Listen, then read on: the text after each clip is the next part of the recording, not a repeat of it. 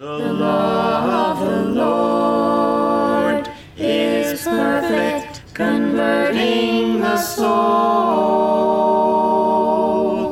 The judgments of the Lord are true and righteous altogether. More to be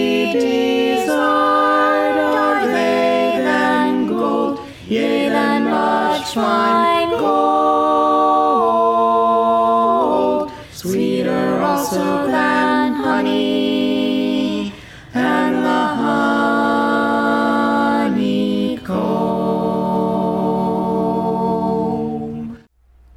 The Believe and Follow Podcast, Episode 12. Welcome. God has always structured his relationship with mankind like this God makes promises and gives instructions. Our part is to believe his promises and follow his instructions. My primary objective with this podcast is to explore this vital principle with the goal of helping all of us toward a closer walk with God. Your input, whether it's questions, comments, or corrections, is welcome. You can email me at james at believeandfollow.org. I've had a number of conversations in recent weeks with members, both past and present, of the local church that I left in 2015. A number of people have said to me that they do not understand why I left or exactly what I'm talking about. What I hope to do in this week's podcast is shed some light on those two questions. My plan is to focus on Scripture. I will not mention any names so people who know nothing of this can take it as a Bible lesson. It will be clear to those who are familiar with these events who I am talking about. My plan is to help us all walk more closely with God. My goal is not to embarrass or criticize anyone, but if any of us see ourselves as having sinned in any of this, we can take the proper steps to repent and avoid eternal judgment. My brothers, if anyone among you wanders from the truth, and someone brings him back, let him know that whoever brings back a sinner from his wandering will save his soul from death and will cover a multitude of sins. That's James chapter 5, verses 19 and 20. And remember, the nice thing about a podcast is you can pause it and check the scripture references to make sure I am using them properly. If not, let me know. I'm here to be corrected. Better now than on the day of judgment. You can email me at james at believeandfollow.org. Those of you who are regular listeners to this podcast will find some of what I will be saying here familiar. In fact, past episodes will give you additional scriptural backup to the principles I will be discussing this week. For example, you might find episodes 6 and 7 helpful if you need additional clarification from Scripture. Let's step through chronologically some of the events that led up to my departure and apply the relevant Scripture. I began worshiping with this particular local church in 2006. I had encountered in the past various departures from the faith in other local churches, but I had no plans to confront any of these issues at that time. My plan was to keep an open mind and do my best to be a productive disciple of Jesus Christ. I did notice some of these errors being taught, but I still had no plans to deal with them. In other words, I did not come with any agenda. But as time went on, and at various times, a number of members approached me with a particular question concerning the monthly business meetings. These meetings were often called men's meetings, and women were not permitted to attend. I would explain that this practice comes not from Scripture, but from man, and I would mention to the preacher and the church leadership, I'm using air quotes here, this church did not have elders, that the issue had been raised in conversation.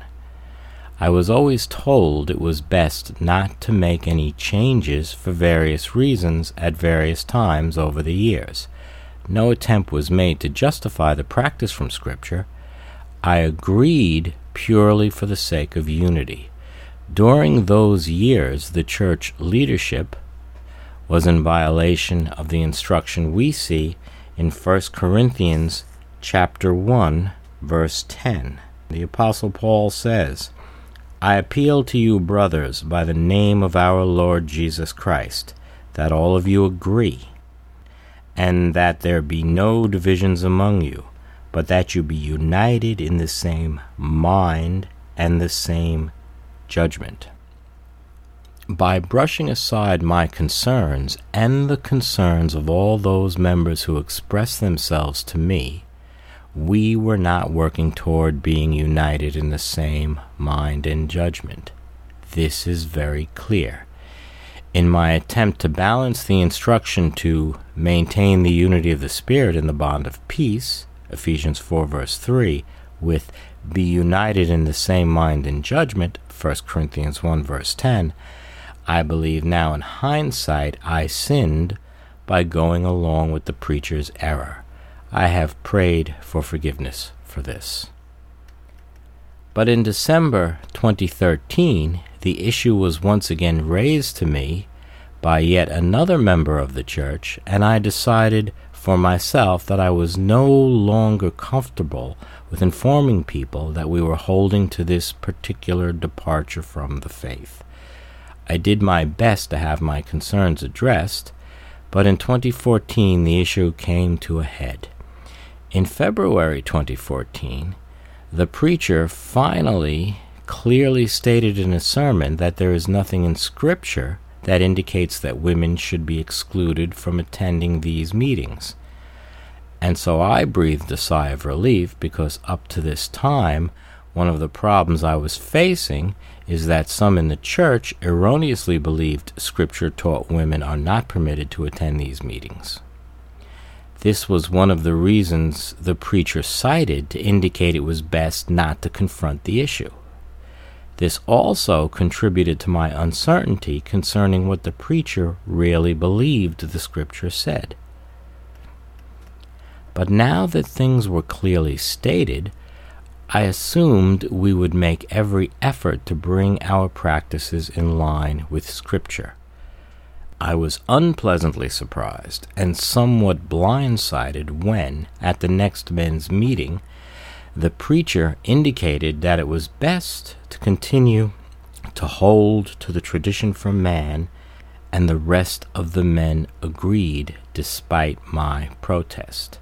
This left no doubt in my mind that we were in violation of the instruction Jesus gave in the Gospel of Mark, chapter 7, verses 1 through 13. Especially note verses 8 and 9. You leave the commandment of God and hold to the tradition of men. And he said to them, You have a fine way of rejecting the commandment of God in order to establish your tradition. We were letting go of the instruction to keep the unity of the Spirit and be united in the same mind and judgment in order to hold to the tradition of men.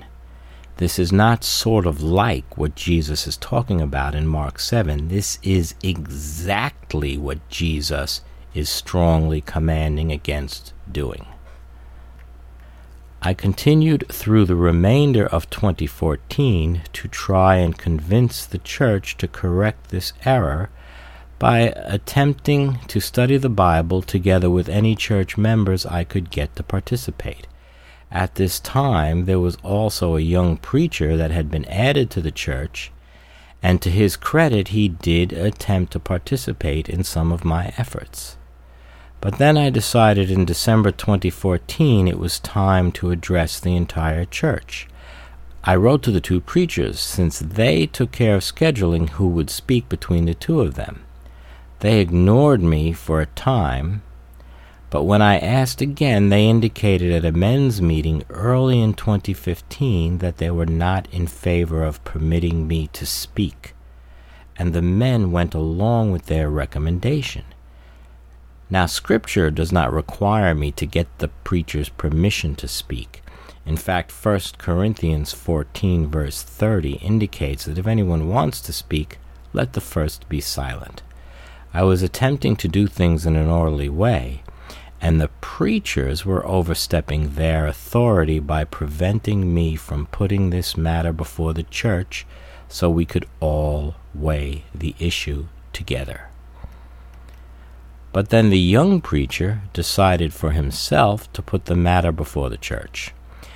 And at a congregational meeting in March of 2015, he made a lengthy presentation indicating that the church should withdraw from me. This was despite a number of members' attempts to dissuade him from doing this. His approach to this withdrawal was completely unscriptural, and the charges he made were by and large entirely false. The older preacher got up and said that he could not work this way and one of us had to go. Some in the congregation took this as I had to go because I went against the preacher, another tradition from men and entirely unscriptural approach to division. It was no surprise that the congregation was divided, and so there was a follow up meeting of the men to decide what to do.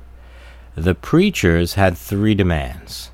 If I agreed to comply with the three demands, they would drop the withdrawal. Demand number one was that I completely recant what I had been saying Scripture commands us to do concerning this matter. My response was that this was putting the cart before the horse, as no orderly effort had been made to correct me according to the Scripture. Therefore, I could not comply to this demand because I believed then and still believe that I am correct according to Scripture. I am always open to correction and eager to set things right with the entire church if I am proved wrong scripturally. And my thinking was, by the way, this should have been step one. When division occurs in the church, step one should be let's open our Bibles and study. Then, as we come to the same mind concerning what Scripture teaches us on a topic, we are now able to come to the same judgment. Take a look at Acts 15 for a scriptural example. This was not the approach taken in this matter. Now back to the men's meeting. The other two demands had to do with the methods I employed to address this matter. They felt I was too confrontational. They objected to my choice of words and mentioning that this practice was common in some other churches. I had no problem with their criticism of my methods. Concluding my methods left something to be desired was perfectly reasonable considering that I had failed my objective. So I agreed to go before the church and state my acceptance of demands two and three but I would not recant my understanding of Scripture. The rest of the men agreed that they would make some efforts to explore what Scripture teaches with an eye on reforming our practices. This was promised to begin at the very next men's meeting. This was acceptable to everyone there, and so we had a compromise, and the withdrawal action was dropped. We all felt good at the end of the meeting. The very next Sunday, I did my part and went before the congregation and, and, repented of the methods I had used in the past and promised to use different methods in the future. This promise I have kept. I made it clear that I was not recanting the substance of what I was saying or my understanding of Scripture on this topic. This was a very important distinction that I thought all that had participated in the compromise shared, and I made sure I expressed it clearly to the congregation. But then The older preacher published in his next report to his supporters, this report went out to the members of many churches, that I had completely repented and made no mention of the fact that I did not recant on the Scripture. This left a false impression with his readers that the problem had been completely solved. When I brought this to the attention of the older preacher, that this amounted to a lie, he did not dispute my conclusion, but also did not repent of this sin. He did not print a retraction or go before the church and correct his statements. So he failed to, to obey the command we find in 1 John chapter 1 verses 8 through 10. If we say we have no sin, we deceive ourselves, and the truth is not in us. If we confess our sins, he is faithful and just to forgive us our sins and to cleanse us from all unrighteousness. If we say we have not sinned, we make him a liar, and his word is not in us. This, combined with the lack of follow through on the things the other men agreed to do, caused me to come to the conclusion that I could not in all good conscience support the older preacher's work any longer, or the error that was continuing to be taught in that church, not only in the pulpit, but also by the actions of the preachers and those who are being looked at as leaders. For the sake of brevity, I have omitted a number of details from this narrative. So if anyone who was a witness to these events believes that I have left out something important, bring it to my attention, and I will include it. And of course, if anyone believes I need to be corrected, let me know. I'm here to be corrected. In fact, I've explained this all to some who continue in that local church, and some have indicated that they would discuss this all with the older preacher. I tell them that after they do, if they feel anything that I've said is incorrect, please come back to me and correct me. So far, nobody has come back and corrected me, but they continue to worship in that church and support this older preacher in his work. Some have said they are unable to come to a conclusion after hearing both sides.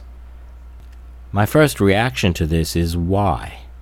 Many of these individuals have been attending at least two Bible studies a week their entire adult life. If this were a university, you'd be demanding your money back. Demand or initiate relevant study so that you will be equipped to make right judgments when these situations come up. 2 Timothy chapter 3 verse 16 says, all scripture is breathed out by God and profitable for teaching, for reproof, for correction, and for training in righteousness, that the man of God may be complete, equipped for every good work. Another element contributing to some being unable to come to a conclusion is the older preacher will not agree to a face to face discussion about these issues with me along with anyone who wishes to understand the truth. Such a discussion could be helpful. A corollary to this is that there are some in that local church who feel that I am not welcome in their assemblies until I get right with their preacher, and their preacher will not discuss this matter with me or communicate with clarity and precision where my error is. So we have a stalemate. Let me make one final scriptural point. Now, it's been two years since these events transpired, but even today, this all continues to be a huge stumbling block to so many, including me, by the way. A number have left that local church and are worshiping elsewhere. And there is at least one individual that I know of who has decided to leave New York City, at least in part because of these events. Romans chapter 14, verse 13 says, Therefore let us not pass judgment on one another any longer, but rather decide never to put a stumbling block or hindrance in the way of a brother. Add this to the list of scriptures that continue to be violated. The root cause of this stumbling block is holding to traditions of men and as a result letting go of the command of God. For much of this timeline, there was a failure to distinguish between the things from God and the things from man. And even after this distinction was finally made clear, the tradition of men was still being held to, causing God's instruction to be let go of. This must be reversed in order to carry out the instruction from Jesus contained in Mark chapter 7, verses 8 and 9 that we read earlier. What we have seen is not how the church is supposed to operate. In fact, if the church was operating properly, this would have been corrected a long time ago and not have become such a big deal. Some will be judged because of this if there is no repentance diligent watchfulness and careful study must be a prominent part of the culture for all of us if we are going to be able to follow the instruction from 1 Corinthians chapter 1 verse 10 to be united in the same mind and judgment. This is how we keep the unity of the Spirit in the bond of peace. I hope this week's podcast has been helpful in shedding some light on the events in question. Your questions and comments are welcome. Email me at james at believeandfollow.org. That's all for now. Goodbye and God bless. The law of the Lord is perfect, converting the soul. Judgments of the Lord are true and righteous altogether. More to be desired are they than gold, yea, than much fine